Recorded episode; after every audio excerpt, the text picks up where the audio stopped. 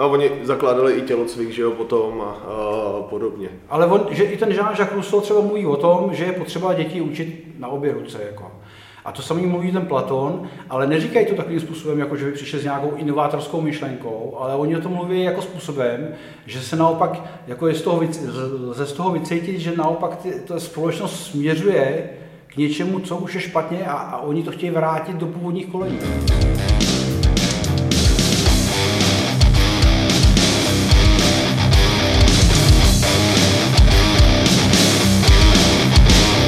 Dneska je u mikrofonu uh, Jirka Tyle, Centruj se CZ, mávač holema, napravovač páteří, oživovač hemisfér a člověk schopný utřít si zadek libovolnou rukou stejně kvalitně. Ahoj. Ahoj. A hele, tvůj příběh vlastně vrcholí, eh, když ten můj začíná, jenomže zatímco eh, já jsem měl v 92. cestu z mámy, ty jsi měl v 92. po cestě autonehodu, od který se nám potom s dlouhýma následkama všechno vyvíjí, to ti bylo 25, tuším, jestli no, jsem asi, počítal asi dobře. Tak, no, no, no. No, no. A skoro dalších 20 let to stálo za Viliš, než teda nastalo to rozuzlení, to vyvrcholení toho příběhu a proto tady vlastně dneska sedíme. No, je to tak, že jako ta autonehoda to byla ne, ne nějak závažná a, a bylo to jenom jeden z aspektů vlastně pravá strana celá byla jako zablokovaná, pravý rameno jsem měl v křeči jako vlastně a já jsem teprve mnohem později zjistil, že jsem pravděpodobně přeučený levák, ačkoliv jsem to ani nevěděl, nikdo to nevěděl. Jako. A je to tím, že vlastně ty, my jako ty, jako dětská eh, máme tendenci přebírat eh, podle svého okolí eh, tu pravostranost nebo levostranost, jak, jak to je, protože ta jako genetická zodpovědnost za pravo, pravostrannost nebo levostrannost, sice se říká, že je nějaký genom, který to určuje, ale nikdo neví, který to je, takže vlastně není. Je to jenom, je to jenom teorie. Jako. Uh-huh. Takže ty, neuro, ty neuronový, zrcadlové neurony, které jsou zodpovědní za to, že přebíráme své, vedle svého, jako, nebo ze svého okolí eh, tu pravou rukost nebo levou rukost je právě jedna z věcí, kdy jako my, ač třeba bychom mohli být leváci spíš, tak začneme dělat pravou rukou, protože všichni okolo nás pravou rukou dělají a my se snažíme eh, dělat to tak, jak to dělají to okolo nás. Jasně, jasně, prostě zrcadlíme. Tím vlastně už nabouráváme hnedka první téma a to je ta lateralita, takže pravolevá preference, a byť je teda nějaký takový ten všeobecný konsenzus, že to je teda genetická záležitost, tak není to tak úplně teda pravda. Není to prokázaný. Není to prokázaný. A uh, konceptuálně jde spíš o to, že ty děcka začínají preferovat tu majoritní stranu na základě zrcadlení od rodičů teda. No tak děcko, když mu jsou já 3, 4, 5, 7 měsíců, tak e, maminka mu nosí e, já nevím, hračky, pití, nějaké věci, nebo a všechno mu to dává pravou rukou, to děcko to vidí a prostě okamžitě to začne jako napodvovat. Jako prostě, jo. I když do těch čtyř let u těch děcek, je to ještě obecně známý, že do čtyř let u děcek prostě ta, ta preference není výrazná. Že to střídají, to zkoušejí. A ta preference nastane až po tom čtvrtém roku někdy, jako se říká. Jo. A to je právě jedna z těch věcí, kdy jako eh, to děcko vlastně přebere to, co je pro něj jako srozumitelnější, jednodušší, protože ty rodiče mají tendenci, když to začne brát do té levé ruky, i když už dneska je to jako eh, povolený, nebo je to jako tolerovaný, takhle bych to řekl, tak to začnou pomalič, eh, tak tu levou ruku mu tak trochu rozmlouvají, jako. Protože vědí, že to může přinést komplikace ve škole, se psaním a ze vším, a což samozřejmě přináší, protože levou rukou psát písmo zleva doprava prostě nejde. Jako. To hmm. jsou, jsou různé metody, jak to, jak to udělat, ten úchop, ale on jako reálně není možný žádný správný. Jako. Jo, jo, dobře, nevidíš, co si napsal, Není že jo, rozmažíš prostě levá, si levá, přesně levá vypsal vždycky zprava doleva, prostě. vždycky vypsal zprava doleva. To je jo. pro něj uspůsobený písmo. Jasně, jasně. Uh, já jsem na tohle téma chvilku přemýšlel, protože vlastně s tímhle konceptem, že jako praváctví a leváctví není tak přesně daný, jsem se setkal právě až u tebe. A vždycky jsme se tam právě jako dostal v těch úvahách k tomuhle věku, jo, mezi čtvrtým, pátým rokem.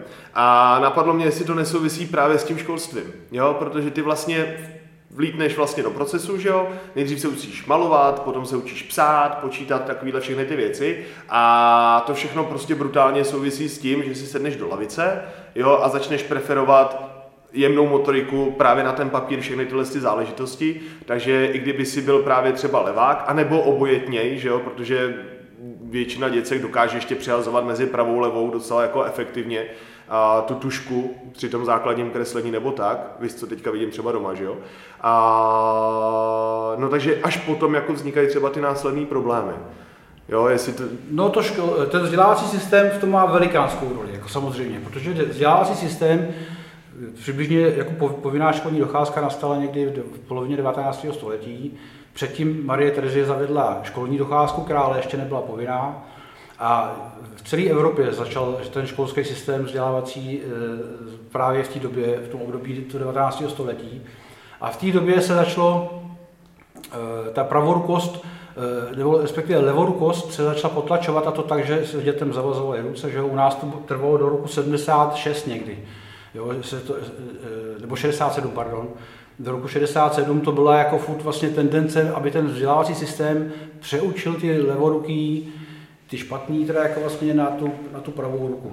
A tenhle ten, ten vzdělávací systém to vlastně celý jako ukotvil tu pravorukost takovým způsobem, že otázka je, jestli do té doby ty, ty, ta pravorukost byla tak rozšířená, jak se všeobecně bere jako podle i archeologických nálezů a různých věcí, že pravorukost byla daná. Totiž vzdělávací systém, on začal vlastně, eh, to je, byl postavený na církevním vzdělávacím systému. A církev jako měla ty svoje ústavy, kde, kde se psaly všechny ty kroniky a, a ty písaři tam prostě zapisovali ty, tu historii toho lidstva. Na základě toho začaly okolo tisíce, roku 1900 první v Salamandře jako univerzity, naše Karlova univerzita asi jako čtvrtá v Evropě, Krakov, že jo, vlastně, tak tyhle ty univerzity začaly, eh, byly postaveny na, na tom církevním principu. V té době tam ještě vyučovali církevní pracovníci, celý ten, ten eh, to bylo podřízený Vatikánu, celá ta, ta škola, to vedení školy se zodpovídalo Vatikánu. A logicky církev prosazovala pravorukost, protože levorukost byla ďábelská, byla ta špatná.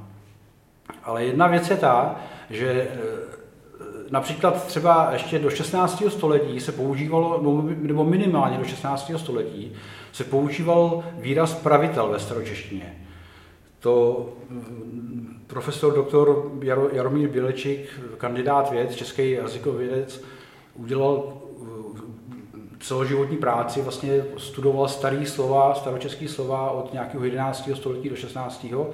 A tam se vyskytuje slovo pravitel.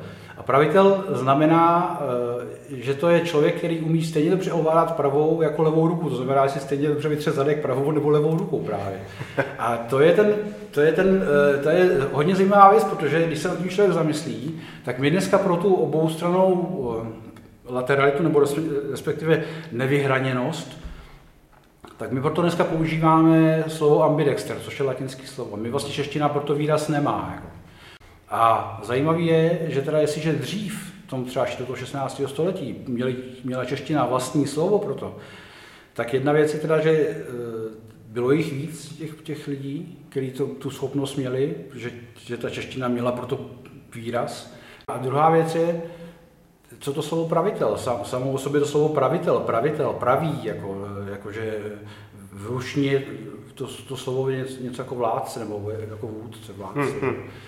To slovo samo o sobě zbuzuje dojem takového toho, že to, to, prav, to praví, to správný pravitel, když řeknu někdo, že je pravitel, tak si představím, že to je někdo, kdo teda asi jako, fakt jako jo, jako že ví, jako zná.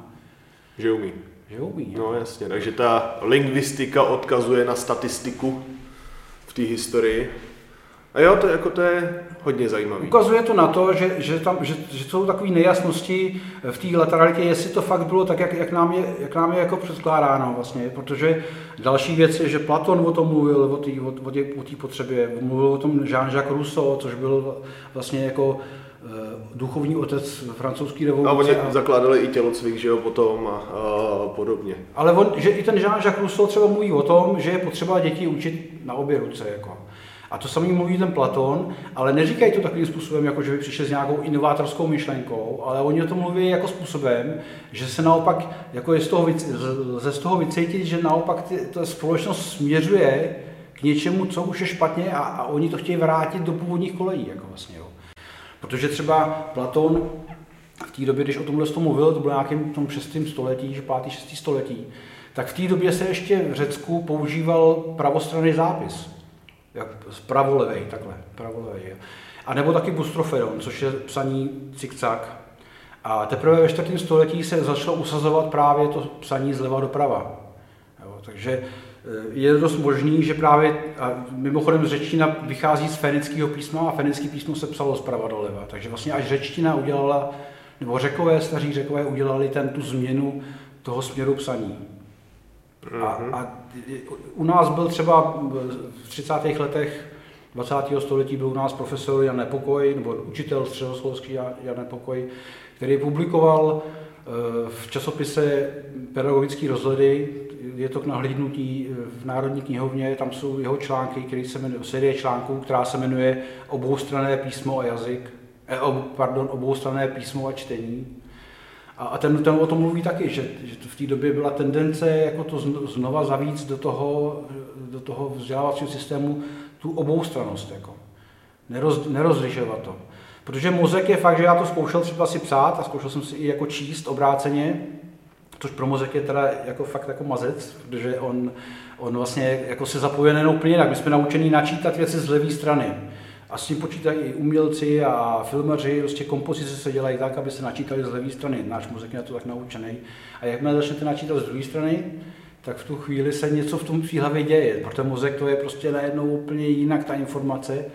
A, a samozřejmě je otázka, jestli, jako, jestli ta vstupní levá hemisféra nebo ta vstupní, když ta vstupní pravá hemisféra, co to má za následky, pokud víme, že každá hemisféra má jistou, jistou eh, když řekneme i polaritu, a vnímá ty informace a ten svět jiným způsobem a jestli je lepší jako vnímat to jedním způsobem, nebo jestli není lepší to vnímat dvěma způsoby a pak vždycky porovnávat a nechat je mezi sebou vykomunikovat to správné řešení. Jako. OK, OK. Uh, tam narážíme na takovou tu druhou nosnou záležitost, kde se hodně spojuje leváctví s genialitou. A myslím, že jsem u tebe našel i takový to, že to není rovnítko, leváctví rovná se genialita, ale že právě kvůli tomu, jak jsou leváci konfrontovaní vlastně s tím praváckým světem, že musí fungovat víc na obě strany a tudíž je tam pro tu právě centrální nervovou jako mnohem větší Eh, podhoubí bych řekl? Jo, jo, jako člověk se naučí fungovat, naučí se jako jinak řešit situace, protože žije v prostředí, kdy on vlastně, to, to je všeobecně známý, že leváci prostě musí řešit nějaké věci a samozřejmě může nastat situace, kdy levák eh, se dostane do stavu, kdy ho to spíš psychicky zlomí. Jako, to zase záleží na osobní odolnosti toho jedince, v jakém je prostředí, jak je podporovaný nebo naopak nepodporovaný. Jak jsme, my jsme jezdili po školách s tím eh, naším jedním programem na motání jako náramků prostě stranou technikou, kterou používali samurajové právě z toho důvodu, že tím vyrovnávali hemisféry a jemnou motoriku trénovali na obou rukách, potřebovali k tomu boji jako vlastně na ty oboustranné uh, aktivity vojenské jako a já jsem vždycky zadal dětskám ve škole otázku, kdo z vás je pravák a kdo je levák. A bylo jedno v jakém pořadí, jestli první levák nebo pravák. tak ten les rukou, pravou rukou je jich hrdý, jako takový ten úplně, já jsem pravák. A oproti tomu ten jeden, dva lidi, co tak je tak nesmíle, já jsem levák. Takovým jako až omluvným, vlastně jako, že jako takhle, takhle, to, takhle to dopadlo. No. No, jasně. Tak je tam vidět ten ohromný tlak na ty levoruky. A je, když tohle s tou ustojí, tak právě eh, je to může posílit, tak se říká, co tě nezabije, to tě posílí. Oni opravdu můžou, být, můžou mít jako mnohem větší tak na branku, schopnost řešit situace. To je jedna věc, ale druhá věc je, a to je zásadní, si myslím, že nejde o to, jako, o to leváctví jako takový, ale jde o to, že ty lidi prostě jsou nucený používat obě ruce. A to je ten, to je ten princip, že vlastně oni musí zapojit pravou i levou, protože v tom pravostranném světě je to nutí to pravačko zapojovat. Jo. Tím, tím pádem jako se dochází k tomu mnohem většímu propojení mezi hemisférama a tím pádem je, a z toho možná pramení ta až genialita, ale to neznamená, že člověk, který, eh, který jako používá obě ruce, tak bude geniální. To je prostě jenom o tom, že ten jeho potenciál, který tam je, který máme daný každý jiný a každý, tak ten potenciál se prostě může rozvinout mnohem líp a je to v historii, se podíváme na, na všechny ty, já nevím, ať už je to Albert Einstein třeba ve vědě, že prostě, jak je to uh, da, da Vinci jako, prostě, jako renesanční umělec, ať je to prostě Jimi Hendrix, na, kytarista, že který uh, a těch lidí je spousta, je jich maraky, jako, prostě hrozně moc. A, a ty všichni jsou buď leváci, anebo jsou tu přímo ambidextři. To znamená, že oni, to jsou jasný důkazy toho, že, že tenhle ten způsob jako přístup k vlastnímu tělu má velký vliv i na tu, i na ten, na ten psychický stav a i na tu možnost, schopnost rozvíjet ty věci, vidět ty věci jinak, než je vidějí jiní lidi. OK, OK. A protože jsme uh, v cvičkařském podcastu, aha, tak musíme koukat teda nejenom vliv na ty uh, hemisféry, na ten mozek. Ono se k tomu ještě samozřejmě budeme vracet, protože všechno souvisí se vším. Ale už si tam vlastně nakous tu práci s oběma rukama jo, tu, uh, tu jak bych řekl, antidisbalanční vyloženě záležitost. A když vlastně lidi k tobě vlezou na web, tak uh, uvidějí tu uh, flankirovku, uvidějí jednoduše všechny ty věci kolem toho, uvidějí něco, co já bych obecně nazval jako unilaterální trénink. Jo, což je koncept s čímkoliv proveditelný, vlastně nejenom s tyčkou, s klabama, s činkou, s čímkoliv, ale prostě jako koncept tréninkový obecně, který tady do lidí cpu horem dolem, protože prostě moderní svět je plný těch disbalancí ať už se jedná teda o tu laterální, pravo-levá, že jo?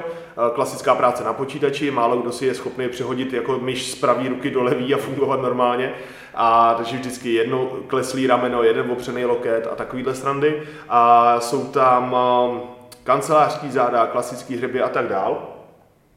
Takže já vlastně tohle cpu do lidí primárně kvůli nápravě těch disbalancí, jo? aby ta horší strana dostala víc lásky při tréninku, aby se to nějak vyrovnávalo a podobně. A ty vlastně jedeš stejný koncept, akorát mám pocit, že je tam méně té váhy, méně celkový té zátěže a víc flow, jo? že víc navazuješ ty pohyby a víc tam funguješ jo? v těch kružnicích jo, toho těla, víc tam vlastně používáš ty maximální rozsahy v těch kloubech a vlastně přecházení mezi těma pohybama. A vy vlastně ten tvůj onlineový kurz s uh, tou flankírovkou, že jo, tam to za, začíná vřetínkem, mm-hmm. tuším, jo, což je něco, co jsem prostě dlouho neviděl, jo, když jsem si to přečetl někde tamhle v sokolské literatuře a najednou to vidím u tebe. a myslíš, že bys dokázal nějak lidem přiblížit uh, celkově jako tenhle ten koncept, že ten unilaterál nemusí být teda jenom o tom, že když to zjednoduším, tak jedna činka má 12, druhá 16 kg a nebo že prostě zvedám jedno ruč, obou ruč a takovéhle věci, víc jako to navázat na to, co děláš ty, na tu flow?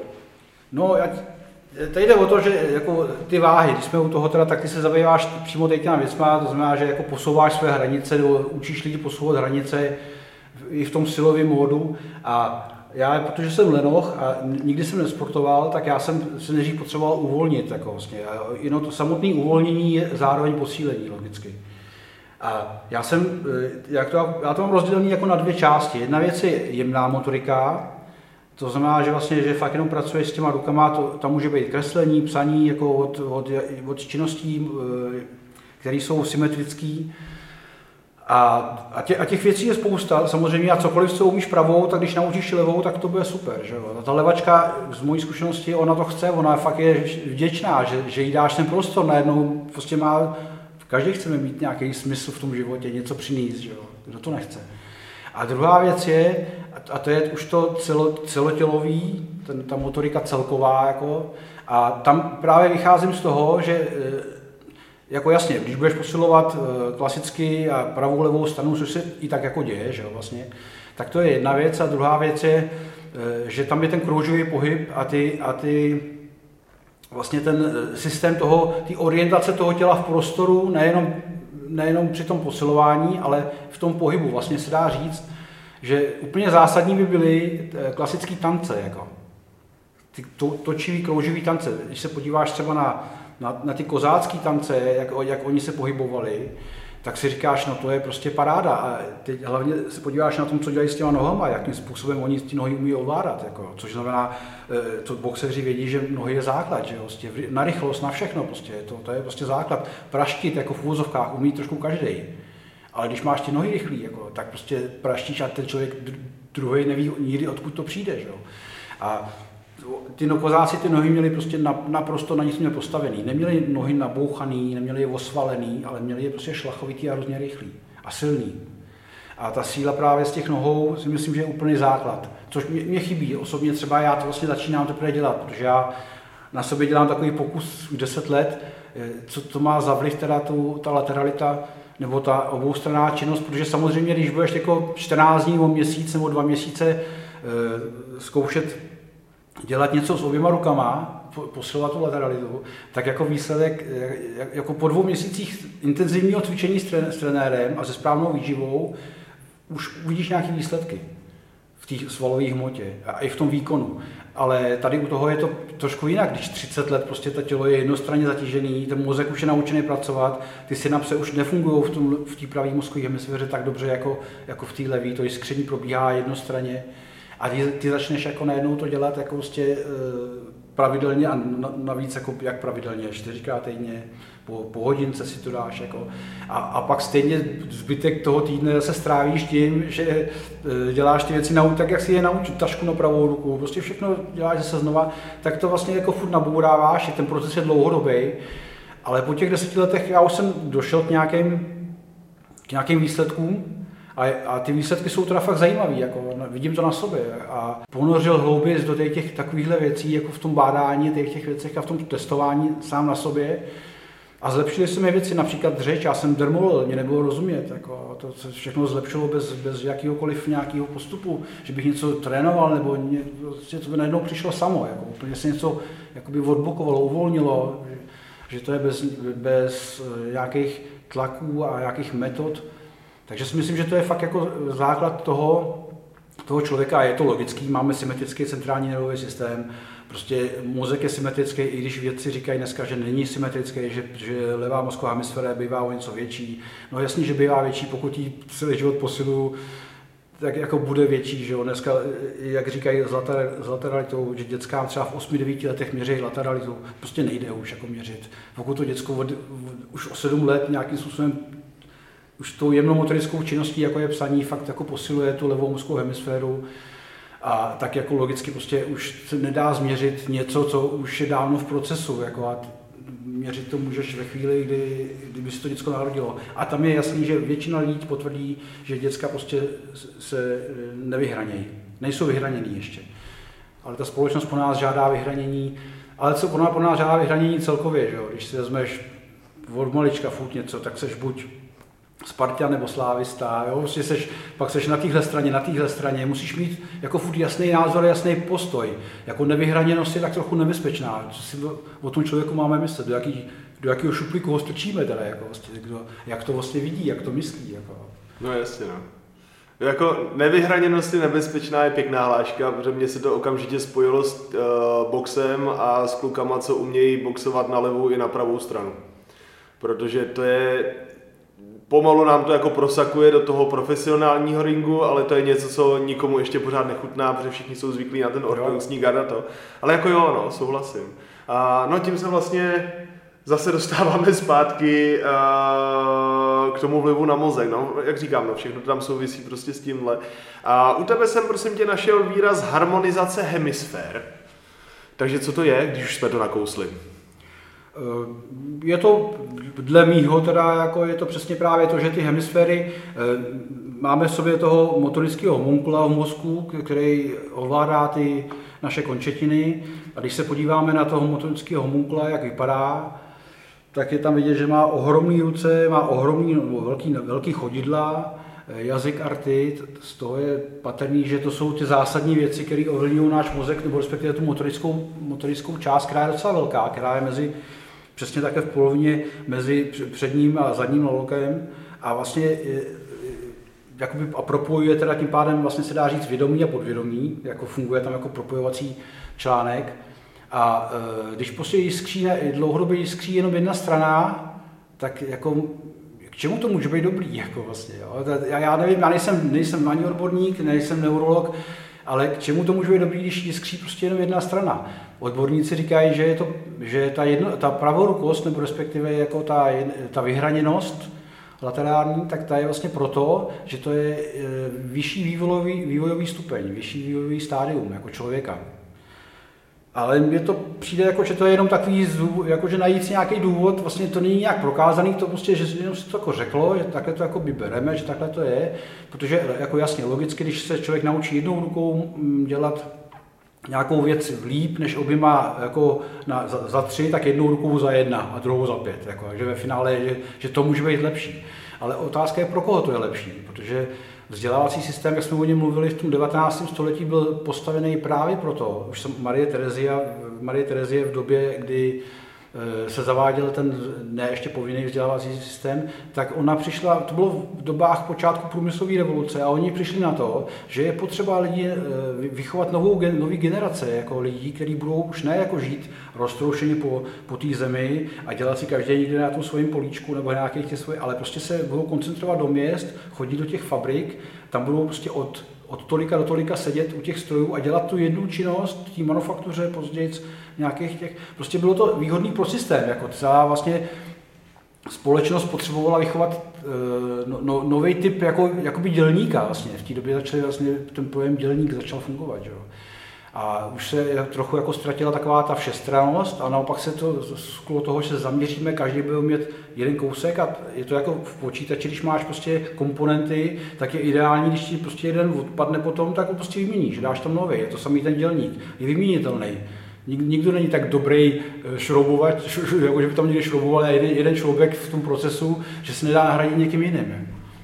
Takže to nejspíš by to bylo jako výhodný pro systém. Jako. Ale pro člověka už to asi tak výhodný nebude.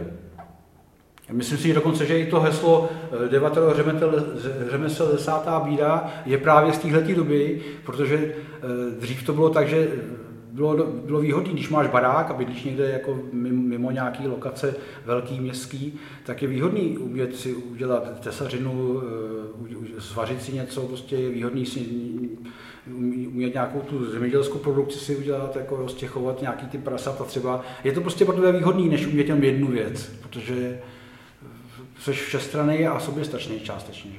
Hmm, hmm, hmm. No, takže vlastně to, že je to častý, neznamená, že je to normální s tím praváctvím, leváctvím. A vracíme se zpátky k tomu praviteli? Pravitel. Pravitel, no. Tak, Pravitel. tak. Vracíme se zpátky k tomu, že bylo pravděpodobnější, mnohem častější být na obě strany než, než potom. Jasně, jasně. Ale když jsme ještě u toho bojového umění jako takového, a to tam, myslím si, že každá armáda, každý, každý vládce, každý král, císař, vždycky e, potřeboval mít nějakou elitní jednotku, e, který, měl, a, který byly vlastně vycvičený podle nej, nejlepšího poznání té doby o biomechanice, o fungování člověka, protože bylo výhodné prostě mít jako elitní a fakt dobrou armádu, že nahradit kvantitu kvalitou. Prostě. A e, je zajímavé, že třeba samurajové konkrétně, například nebo ty kozáci, e, ty, ty to cvičili vyloženě cíleně právě, jak se říkal s těma boxerama, prostě boxer, který je oboustranný, je problém. Jako prostě. Když budou dva boxeři, kteří mají stejné schopnosti, jako jsou stejně silný, stejně rychlí, stejně technicky zdatný, tak prostě ten obourukej má vždycky výhodu, logicky. Prostě musí mít výhodu. Jako. A dokonce i, i proti boxerovi, který bude třeba mnohem víc mnohem víc eh, technicky vyspělejší i silnější. Nedokážu posoudit do jaké míry, ale prostě nějak, nějakou jistou, eh, nějaký handicap eh, tělesný může pokrýt právě tou oboustraností. A kozáci to rozvíjeli, tohleto, je tam ještě druhý aspekt, a to je ta práce toho mozku, to měli i samurajové, a to je právě to, že ty, když máš tenhle ten, tenhle ten oboustranný koncept, jako, tu, tu schopnosti, mozek ti pracuje jinak. Ty přijímáš informace e, trošku jiným způsobem, než, než, než my naučení. Jako vlastně, jo. A vyhodno, hlavně vyhodnocuješ, to je ten hlavní, hlavní věc. Ty vyhodnotíš situace. A říkalo se o kozácích, o těch charakternicích, se říkalo, že prostě oni, oni byli schopní e, přečíst soupeře, Velice rychle, jako prostě. Viděli dopředu, co ten soupeř jako udělá. Říkalo se, nebo říká se, že kozák, jako to je jako do dneška, eh, kozák jde na údar. Jsem nevěděl, co to znamenalo, jako jak jde na údar, jako prostě. A no to je jasný, kozák udělá to, že on si tě, on si tě načte a on ti nastrčí hlavu prostě. Mimochodem tohle to dělá třeba Conor McGregor, že jo? Jako, i jak jeho pohyby, jak dělá občas, když provokuje na těch tiskovkách a takhle. To je prostě vidět, že on tady ty věci taky používá, jo? že ten, ty, ty, tu uvolněnost té ruky, že jo? Tu, tu, tu nunčaku, kterou máš ty na tom rameni zavěšenou, že jo? Tu, tu hroznou šlupku, kterou vlastně dáš tou uvolněnou rukou, ne, nedáš to přes to rameno, že jo? ale dáš to, dáš to jako tím uvolněným způsobem, tak ty kozáci tohle používali a oni vlastně měli jim říkalo se o nich až na přirozené schopnosti, že oni byli schopni se ti dostat do tvého biopole a způsobit ti vlastně už dopředu uh, smíření s porážkou.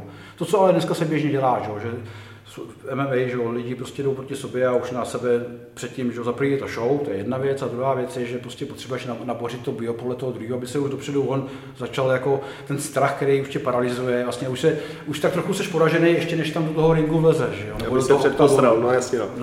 A, a, tam jde o to, že oni tohle to právě přesně dělali, oni s tím vlastně pracovali, že oni tě vlastně jako, vlastně už tě vypnuli před tím bojem, a druhá věc je, že ještě šli jako na úder, znamená, že oni se ti vystrčili takovým způsobem, aby si ty udělal to, co oni už dopředu viděli, že uděláš.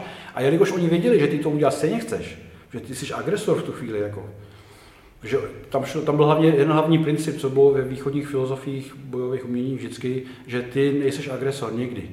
Ty prostě jdeš, ty jdeš bránit nějakou věc, území, rodinu, sebe, jo, cara třeba měli, jo, že to je jedno co, ale prostě jdeš, vždycky jsi v pozici, že ty řešíš situaci, kterou někdo způsobil svojí agresivitou, ne, že ty jdeš někam a, a někoho prostě sejmeš, protože ukáže, že já jsem včera byl posilovat a šlak mi to šlo, jako, tak si to vyzkouším.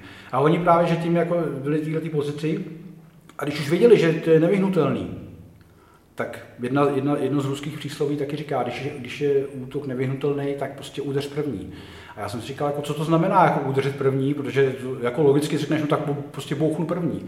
Ale to tak není úplně. Jako. Je to tak, že ty, ty jdeš na ten úder, jako nastavíš se tomu člověku tak, aby on, aby pro něj bylo neodolatelný tu šanci nastavenou nevyužít, ale ty už dopředu víš, že on to udělá a protože ho máš načtený a víš, že je pravák a prostě, tak přesně víš, co udělá a tím pádem získáváš ty zlomky vteřiny navíc a v čase ho vlastně paralizuješ a pak se rozhodneš. Buď ho jenom paralizuješ výchovně, nebo ho vyřadíš z boje, nebo ho prostě ukončíš. To už je, záleží na situaci. Ale, ale ty vlastně jakoby způsobíš tu situaci dopředu a tím pádem ti udeříš první, ačkoliv první útočí on. Jo, že, že vlastně, já jsem dřív, když jsem byl, jako jsem, byly jako ty bitky, že jo, v těch 16, 18, tak mi každý říkal známý, říkali, ty jako, Eh, nemůžeš jako čekat, až ti, až ti někdo bouchne první, protože já jsem nikdy, ne, já to prostě neuměl, jako bouchnout první. A říkali, hele, tě trefí jednou prostě dobře a, a je konec, jako prostě, jo.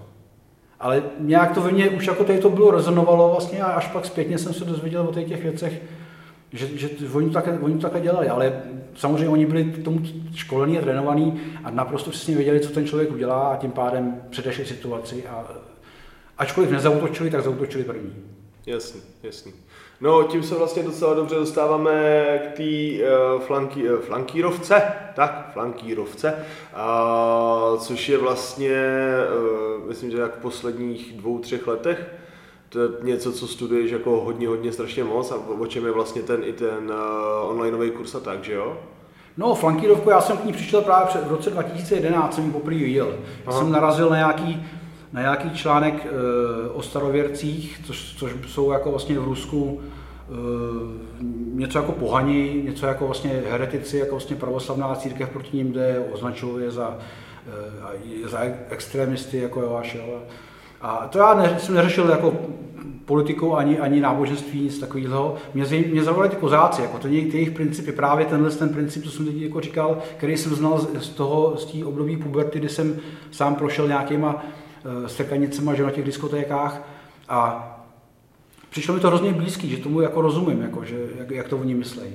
A tak jsem potom jako tam vyjel, vyjel jsem do Omsku, na západní Sibiři, kde mají jako oni jako, jako sídlo, tak jsem chtěl něco zjistit.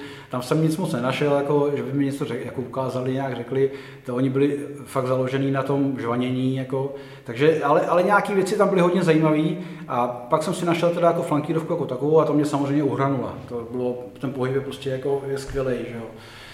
Takže jsem to začal v té době jako zkoušet a jako najednou jsem zjistil, že to, že to mě, mě, si, mě vždycky fascinovaly třeba nunčaky, ale měl jsem takový ten blok, že to já se nikdy nenaučím. A pak jsem začal to flankírovku, trošku mi tím jakoby vzrostlo sebevědomí, že to jde se naučit, a tak jsem začal zkoušet ty nunčaky a tady ty věci. A, a ta flankírovka vlastně, to se i jako v Rusku, to je taková jako trošku móda, se to jako zvedá, jako, protože tam se jako šá do těch, do těch uh, pozvedávání těch národních kořenů a tak. A ta flankírovka se tam bere jako bojový mod a to, to bojový mod samozřejmě není. Ta flankírovka je čistě, je to vlastně tanec, je to šavlý tanec. Jako, a je to jenom jako rozcvička. Jo. Nejde tam o žádný šermování tam vůbec ne. Oni kozáci všeobecně, tam, jako tam se nešermuje, že jo, protože šerm, ne, proto tam nemají ani žádný kryt na ruce. Že jo. E, šaška je vlastně vyloženě sečný nástroj, je lehoulinký, má nějakých 500 gramů, že vlastně, a je založená na tom, když máš pak dvě v ruce, tak je na tom na té hybnosti a na té oboustranné schopnosti, na té na tom, na tom neči, na nečitelnosti je založená a, a kozák se nešermuje, prostě sekne, že jo, rovnou prostě jako. Že šermovat na co? Na to nemáš čas, většinou ty, ty elitní jednotky byly stavěny proti přesilám a ty nemáš čas se s někým šermovat, ty prostě prostě ho obtančíš a třikrát dosekneš a buď dosekneš na chylovku nebo prostě jenom do ruky, prostě vybereš si, co potřebuješ s ním udělat. Jako, jo. Takže, jako, takže ta, já se tomu jako tý kozá, tý, k těm kozáckým věcem té flankírovce věnuju a je úplně jedno, jsou lidi, kteří říkají kozáci, tak jsou to Rusové, Ukrajinci nebo eh, Dagestáni, nebo je to, je to mi úplně jedno, jako odkud jsou. Já si myslím dokonce, že to je stejně celý pokreslený, jako, jak, jak, jak to v té historii. Takže mě zajímá ten princip, je, je fakt jako eh, politika nebo nějaký národnostní třenice o tom, čí to vlastně je, mě úplně volný. Jako. No jasně, jde o tu tréninkovou metodu. Jde o tu tréninkovou metodu, protože většinou ty národnostní jako spory, co tam jsou, tak oni pak jako, že toho strkají právě ten boj jako a, a když vidím, jak se, jak se seriózně dva lidi se šaškama šerm, učí šermovat, tak už vidím, že to je špatně. Jako. Z mého hlediska, já neříkám, třeba mají pravdu, ale z mého hlediska je to nesmysl. Šaška je prostě dlouhý nůž, sečnej, který prostě slouží k tomu, aby si seknul. Nic víc, nic méně. Mimochodem jedna z variant je, kde se pojmenování kozáci je právě z toho, že to byly jako údajně sekové, byly speciální jednotky právě obou ruky, které uměly sekat. A používali se na, na strážení spodní hranice mezi, mezi slovanským světem vlastně v té době jako a, a tím arabským světem, že byli vlastně hraničáři. A tím, že chodili po hranicích, tak jako kolovali po těch hranicích, tak to byly kočující jako sekové, takže kosekové. Jako že to nebyl žádný národ, byly to prostě jenom jednotky, speciálně cvičené jednotky na ostrahu hranice a byly speciálně cvičený na, na, na boj s přesilou, protože se říkalo, že mají jeden kozák prostě proti němu, deset, deset protivníků není problém.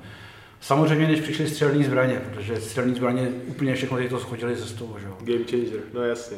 A, takže už jsme prozradili lidem, kteří vůbec netuší, o co teda jde, že se jedná o máchání, obouruční a, a teda těma a dlouhýma nožema, když bychom to teda popsali. A nicméně pojďme zpátky k tomu teda sportu. Místo dlouhých nožů ty máš tyčky. Já mám dřevěný hole klasicky. No. Tak, tak, tak. A když člověk vůbec netuší, o co se teda jedná, a jak bys mu to popsal po té tréninkové metodě? No je to vlastně, já, tomu, já jsem udělal takovou metodiku jako ve smyslu, že začínám s tou lateralitou úplně od, jak, jakoby od píky, od s tím tělem, jako s tím oboustranným rozvojem. To znamená, začnu s tím pohybem, to je to vřeteno, to je ten pohyb, který dvouletý děcka dělají běžně. Jako. Takže vlastně my jsme jako v pozici, když, jestli nám je 30, 20 nebo 40 nebo 50, jsme v pozici, kdy jsme celou, celoživotně naučení nějakým způsobem fungovat jednostranně. No tak když to chceme změnit, to bude fakt cesta, to není otázka, že měsíc to budu dělat a je to vyřešený. A musíme začít tak, jako ty děcka od, mal, od malička. To znamená, že je tam to vřeteno, to, což je jako cvik, který pro některý lidi, který pro fightery třeba to bude jako nuda, jako bude kroutit tak nějaká, nějaká, nějaká panenka. Je to prostě o tom eh, rozpohybování toho, toho středu, vlastně toho celého, a hlavně, a to úplně nejzásadnější je, že tam člověk uvolní ty ruce od těch ramen, že prostě mu vysejí je to, že mu to vysí jak prostě ten čeká, jako, že to je ten princip. Jako. A to mě osobně to trvalo fakt dlouho, než, než jsem tu ucítil, že ta ruka je volná. Jako. A nevím, jestli je ještě úplně volná, možná, že za dva roky budu říkat, že teprve teď je volná, jo. to já tak nedokážu. No, jasně, jasně. Takže to je jedna věc. To je to řetěno, pak tam jsou ty kroužové pohyby zápěstí, e, klouby, klasika, to znamená, že to už je v to období. Předtím ještě já posílám těm lidem e, takový, tomu říkám, centromalovánky, e, věci, kde si prostě můžou zkoušet obou rukový kreslení. A to je jako, když teda to řeteno na ty dvouletý děcka, tak to, tohle to už je na ty šestiletý, jako, kdy se učíme všichni e, tu jemnou motoriku to znamená, že to nejintenzivnější proces, který na jemnou motoriku používáme, je právě to psaní a kreslení. A pak přijde ta další období, těch 12-13 let, kdy, kdy, kdy v tělocvičných děcka jako točej, kroutěj rukama, nohama, že jo, vlastně skáčou, dělají věci, což teda v tom kurzu tam zatím žádný skákání není, to je fakt statický celkem. A je to jenom to kroucení, stabilita na jedné noze při kroucení a takovéhle věci. Pak je druhá část toho kurzu, kde, kde, kde nastoupí teda jako ta uh, dovednost, jako ten nástroj jako takový držet a, a, a jako ekonomicky s tím kroutit, co se týče energie.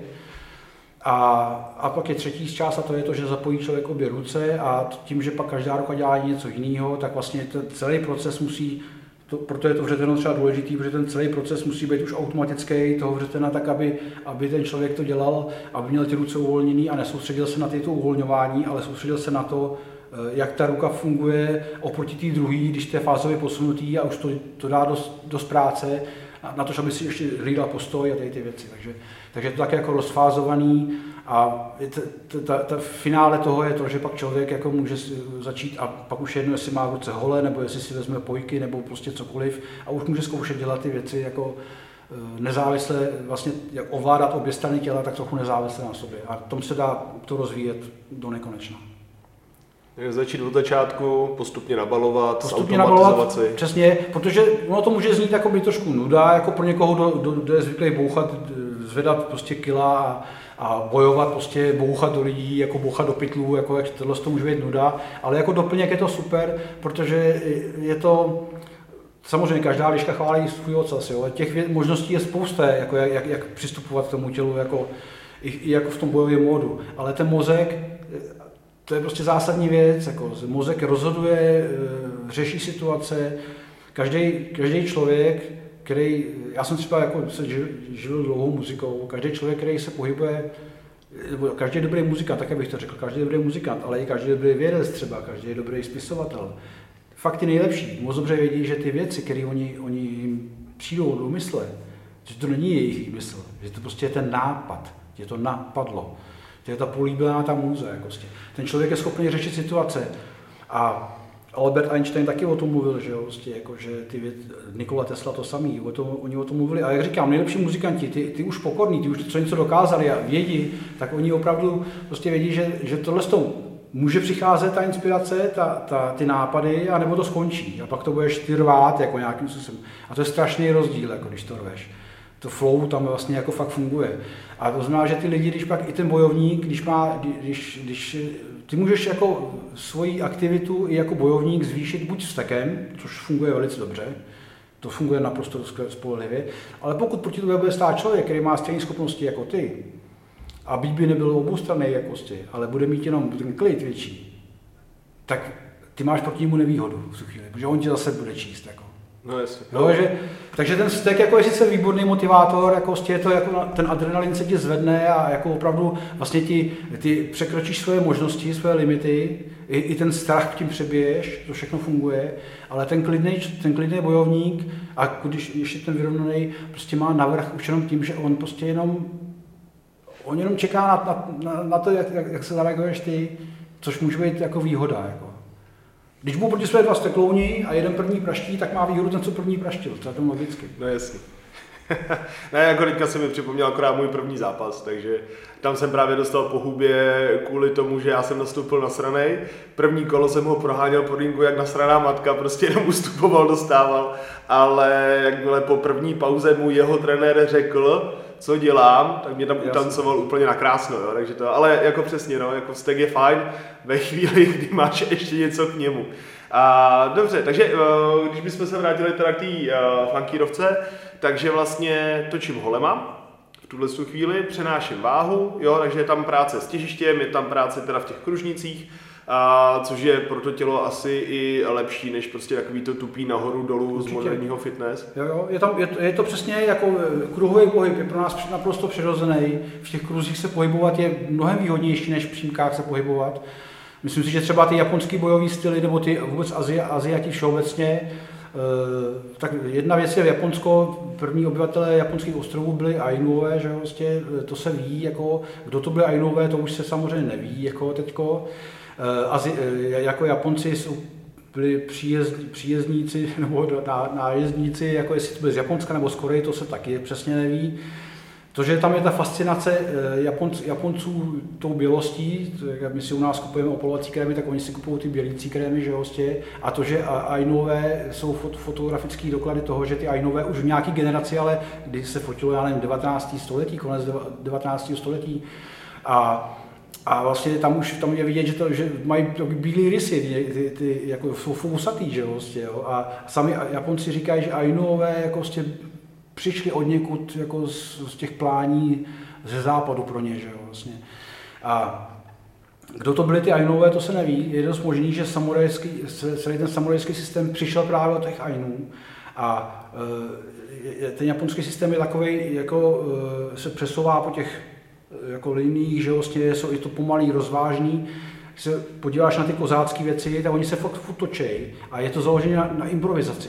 Tam není daný, jako že takhle to všichni uděláme, wow, ah. Prostě oni, oni, tam je to na improvizaci. A je to, nám to je daný tohle to improvizovat, jako prostě. A, a, a, v tom pohybu ještě navíc. Takže tam není ten, nejsou tam ty šiky, není tam ten pevný řád, je to, každý máme jinak postavený to tělo, jinde těžiště, máme prostě jináčí dispozice, můžeš bojovat jako ranou, můžeš člověka prostě umět jako vždycky ob, ob, obkroužit a uškrtit prostě, jo? Je, to, je to postavení na, na různých věcech a myslím si, že ten, ten japonský styl jako je tak trochu, přes, jako, že to pochází z jedné líně. Ne, neříkám přeřazení, že to pochází, že to má samurajové a ty kozáci, janičáři v Byzantské říši, že to je všechno jeden, jedno poznání, které dřív bylo společné, všichni, ta biomechanika je vlastně, je to stejný. A Aziati to převzali a upravili to podle sebe, protože oni jsou na to velice šikovní, převzít a upravit to podle sebe, to jako oni umějí. Ale ta improvizace je vlastní právě těm národům, co byly ty, ten, ten indoevropská jako komunita prostě se dá říct, protože když se člověk podívá, ať už já nevím, tady na Tyroláky, na, na, u nás na Valachy, jako prostě, nebo na ty kozáky, nebo když se podívá na irský nějaký věci, tam je tak společných věcí v těch tancích, to je vidět, tak jak to v nás prostě je, ten, ty nohy, že na kterých my se točíme, když podíváš na ty valašské tance, třeba jak dělají ten odzemek valašský, jo, jak tam, jak tam polohují tu, to chodidlo. A jsem si, jako mě nikdy nenapadlo, čemu to vlastně může být jako dobrý. No, ono to je právě, ty tím cvičíš, jo, vlastně v tom tanci jako je obsažený ten prvek toho cvičení a to polohování toho chodidla vlastně, eh, ty vlastně si vytvoříš na té noze háček, kterým pak jedna z věcí je, že jejich bojové styly byly založeny na tom, že ty jdeš soupeři po nohách potom je, jako. Že nejde, nejde o těch rukách, ale ty bojuješ tě, i tou nohou používáš to tomu, že jo. Ne, že nohou kopeš někam do vzduchu, ty, ty použiješ dolů, že jo, vlastně na, ten spodní, na tu spodní část těla, jako. Ale to je tak společný, že, že se, je to fakt hodně, jako stě, že to tam jako je, je, je, daný a ty spojitosti je tam dobrý vidět. No. Já, samozřejmě, kdo to vymyslel nebo kdo s tím přišel, je úplně jedno. Jo. Jestli, jestli to je samurajský systém, nebo kozácký, nebo jančáři, nebo jestli tyroláci. Je to prostě jedno. Je tam podstata je v tom, že tam ten princip nějaký je a že ten princip se dá jako rozvíjet. No. Mimochodem ta, ten kurz, který teď jako je udělaný v statické formě, ten, ten základ, tak on se bude rozvíjet a vlastně já ho chci rozvíjet na sobě a do, těch, do těch točích momentů, potom, když se točíš i kolem vlastní osy, celé tělo, a ten kurz se bude potom posouvat dál vlastně s, s, s posunem mým, jako vlastně, a vlastně i těch lidí, co už tam jsou jako přihlášený, tak jakoby heslo toho kurzu nebo slogan toho kurzu je, že to je kurz, který poroste s náma všema. Jako. Tak, to je vlastně, si mi teďka nahrál, protože jsem chtěl další otázce přejít, kam to teda plánuješ sunout, protože málo kdy najdeš na netu kurz, jakýkoliv, a kde si nezaplatíš předem daný prostě počet videí a tečka, jo. U tebe je to vlastně udělaný tak, že ty tam dáš ten, tím lidem vlastně přístup, Jo, a už od začátku, od prvního videa se tam počítá s tím, že to tam prostě bude přibývat, bobnat, jo, růst to tam. Teďka tam máš právě tu statiku, dynamika jsem předpokládal, že bude teda ten druhý krok, ta kolem vlastní osy teda. Jo, jo. Jo, a pak to bude jako do směru, nebo máš tam nějaký no, dlouhodobý? Různě do směru a já bych chtěl využít i nějaký prvky, který vidím třeba zrovna například, co děláš ty, co sleduješ nějaké věci, znamená ten primal fitness jako takovej, to mi přijde jako super, to je prostě věc, která, eh, ty kettlebelly, že prostě, jako to je prostě paráda, to jsou fakt věci, které bych tam chtěl postupně zakomponovat. Stejně, stejně tak jako třeba eh, zdravá chůze, jako, jako taková jako chůze vlastně, jako, proti tomu běhu, který, já když vidím lidi, kteří běhají, třeba má vybočené, vybočený chodidlo, zvedlý rameno a jako jasně, můžeš také běhat, jako jo, ale je dobrý začít jako prostě někde zvrátit, když je něco špatně, tak vrátit na začátek a postupně to znovu odbourat jako od těch dětí, prostě, tak, jak jsem říkal, vřeteno, psaní, kreslení s levou rukou a tak a prostě postupně to budovat, jako je to na, běh na dlouhou trať.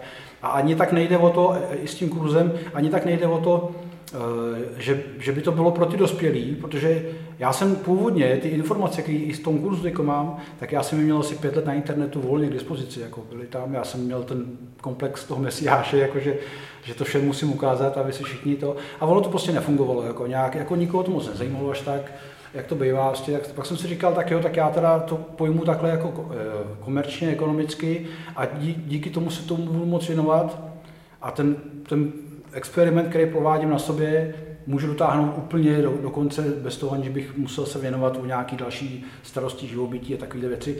A zároveň budu zkoumat ty věci, tak abych prostě mohl přinést těm lidem, který to zajímá, to, uh, ty informace, ale nejde ani tak o to, že, by, že bych chtěl přeučovat ty dospělí, protože většina dospělých lidí už mají jasno a všichni vědí, jak to je, ale uh, ty lidi, kteří jsou vnímaví, chtějí to slyšet a Myslím si, že by bylo skvělé to přenést na ty nové generace, které přicházejí, protože my jim vlastně dopředu rozhodujeme jako o jejich nastavení, ačkoliv nemáme po to žádný důkaz, důkazy jako o tom, že ta lateralita třeba pravostraná je mnohem výhodnější než, než oboustraná, tak přesto to už do nich chceme, ať, ať chceme nebo nechceme, už je vlastním příkladem. Takže mi jde o to, že spíš to jako tak za, za, zaníst sem to téma do, do prostoru a moc by se mi líbilo, kdyby lidi eh, se postupně zapojovali do těch diskuzí. Oni už teď třeba mi píšou nějaké věci, svoje vlastní zkušenosti a mě to vlastně posiluje v tom, v tom eh, jako postoji, že to je fakt směr, který je dobrý ho proskoumat minimálně. Jako. Určitě, určitě.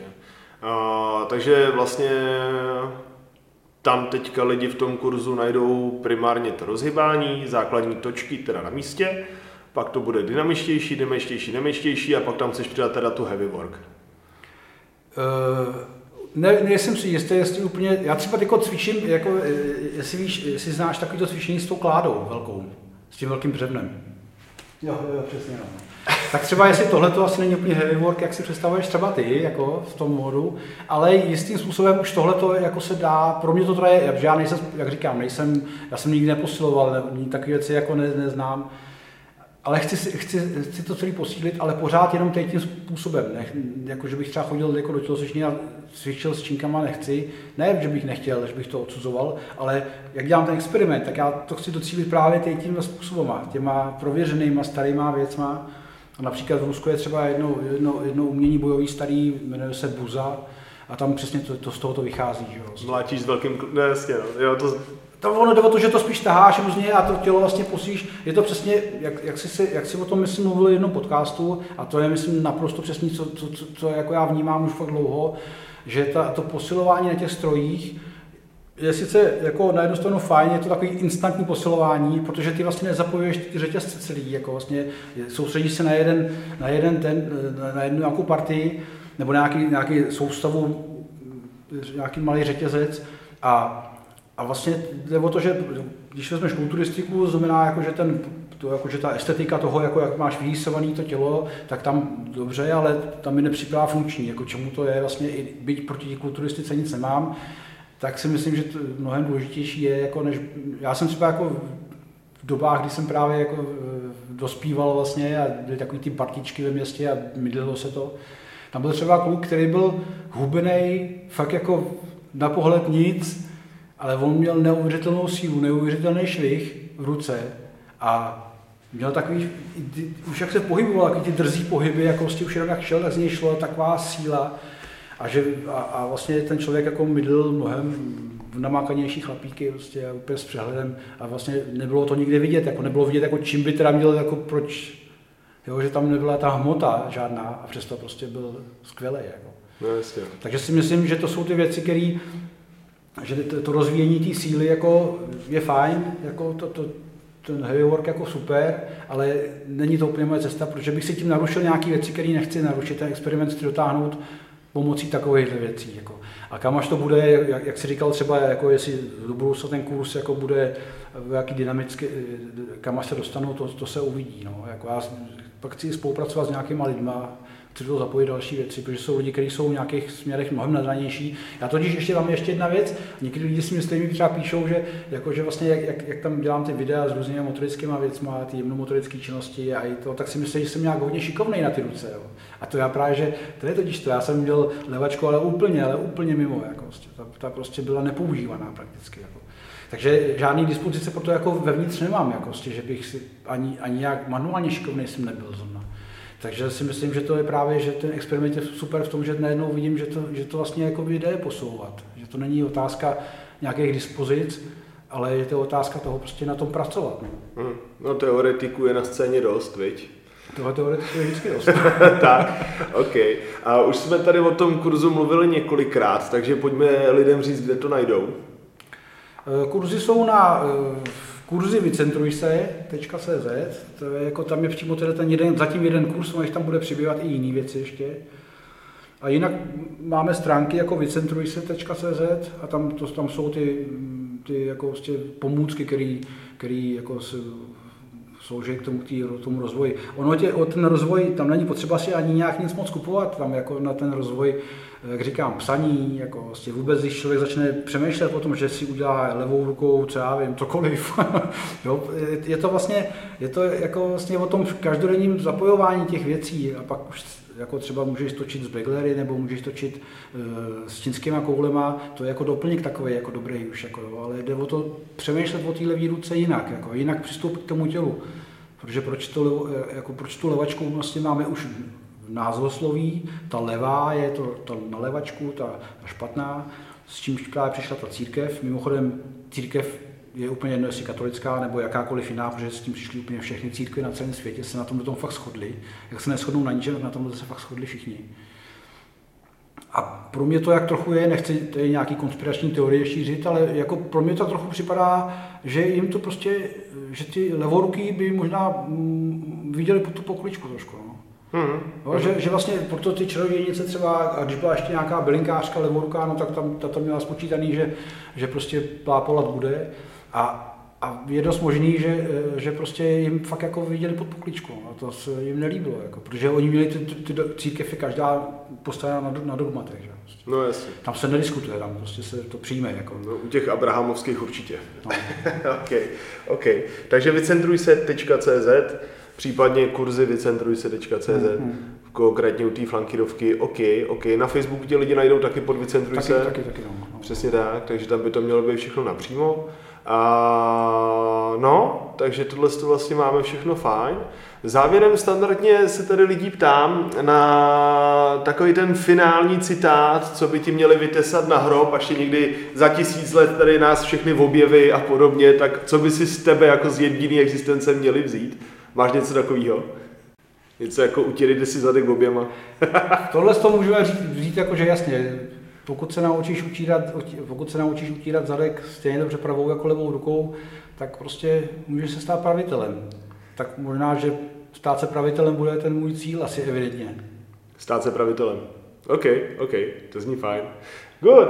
Já jenom tady doplním normálně berlife.cz, případně berlife na Facebooku, Berfield jako gym a tak dále, tak dále. Nás si lidi dohledají taky snadno. Dobře, tak moc děkuju a zase příště. Tak ahoj. Čus.